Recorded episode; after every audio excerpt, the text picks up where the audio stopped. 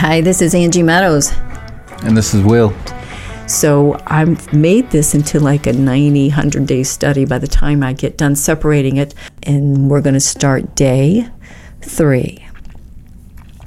A call for my heart change. Yeah, so he said, I am the voice of the one crying in the wilderness. Make straight the way of the Lord.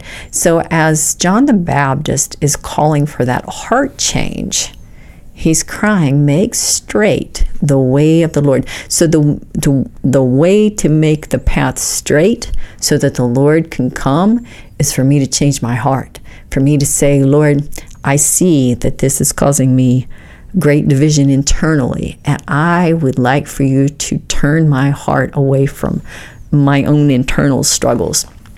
So John 1 16.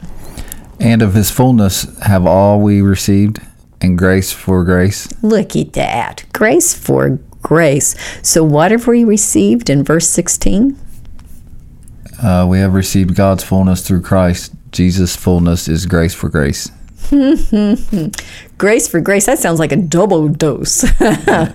so, what's Jesus' fullness in the New Testament? His fullness is grace. Grace for grace. Yeah, grace for grace.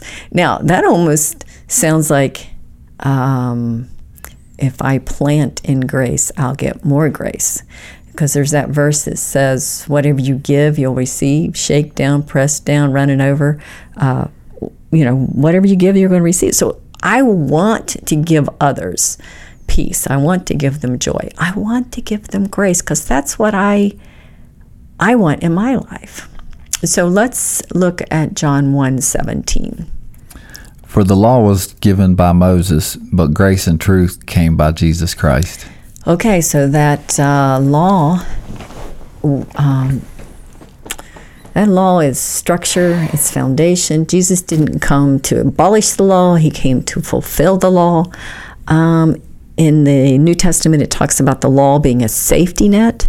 So we're not getting rid of the law there, but there are ceremonial laws that we don't have to do. We don't have to follow through now with like the sacrifices and things like that. That was Old Testament law, but there are moral laws. Um, um, honor your father and your mother.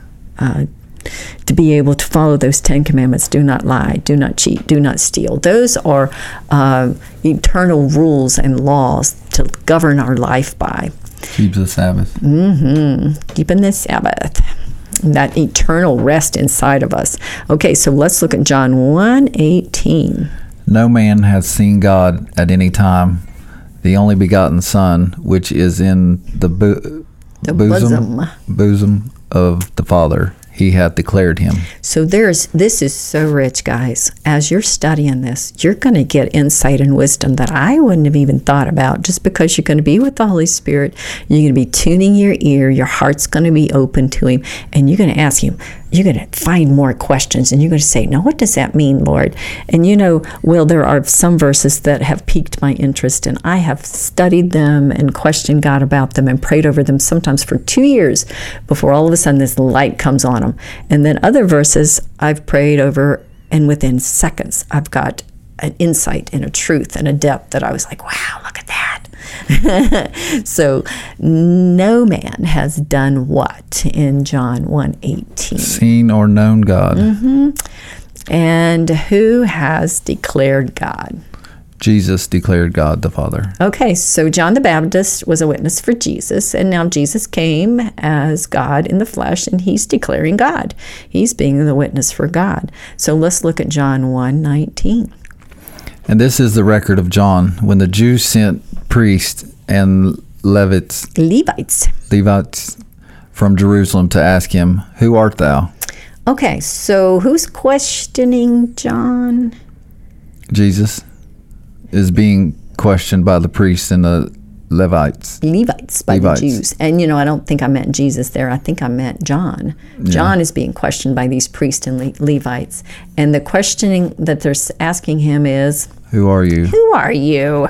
Are you here? Why are you baptizing these people? What are you doing here? And and I'm not sure I'm not sure that um, I'm not sure that they were friendly they may have been coming to trap him to say, Now, what are you doing here? Because they were sent by the priest. Um, they were sent by the priest and the Levites. So John 1:20. And he confessed and denied not, but confessed, I am not the Christ.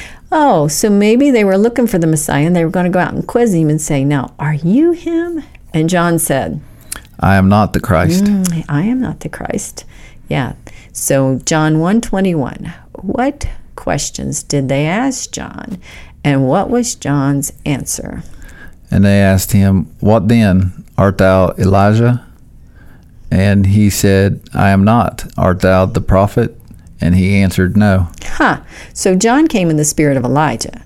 He was the natural son of Zechariah and Elizabeth, and his job was to call for repentance or a heart change and proclaim Christ coming. He did not consider himself as a prophet. Now let's look at John 122. Then say they unto him, Who art thou? That we may give an answer to them that sent us.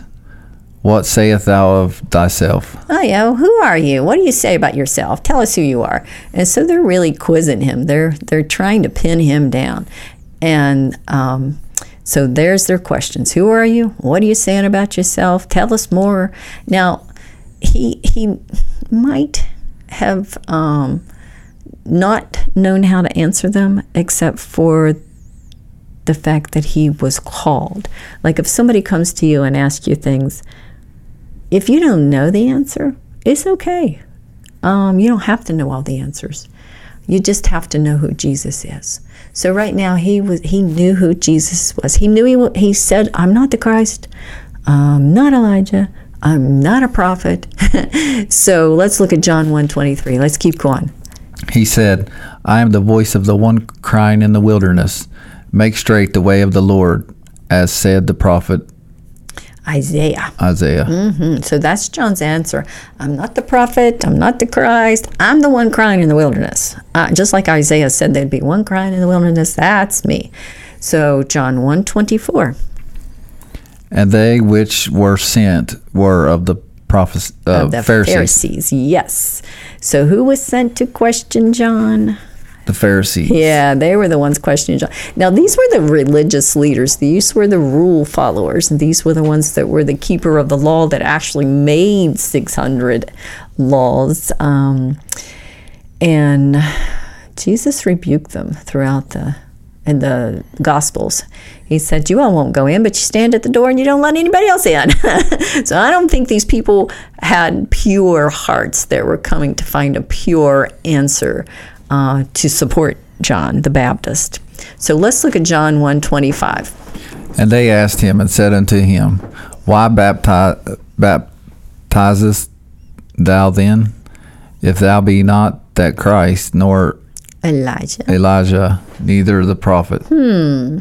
So that's what they're asking him. They're saying, "So why are you baptizing if you're if you're not the Christ? Why would you be doing that?" Because the baptism was a um, a baptism with water unto repentance, unto repentance. So what was John's answer in John one twenty six?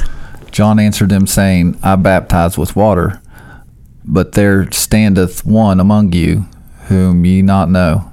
Okay, so he's saying, I baptize with water, and uh, I'm doing this. And, and then he's going to start telling them what the one that's among them is going to do soon. And he starts giving more of a witness of Jesus. So John 127. He it is who coming after me is preferred before me, whose shoe, shoes la- latches. latches I am not worthy to unloose. So he knows the value of Jesus. He knows uh, Jesus is the Messiah, but he's not quite sure who he is yet. But he knows he's coming. Uh, so here we are in John 1 27. He is preferred before me. I am not even worthy to untie his shoes. So Jesus is the fullness. Jesus is grace and truth. Jesus gives New Testament grace for grace. And John is calling for repentance, for a heart change. And John also knows that Jesus is greater than him.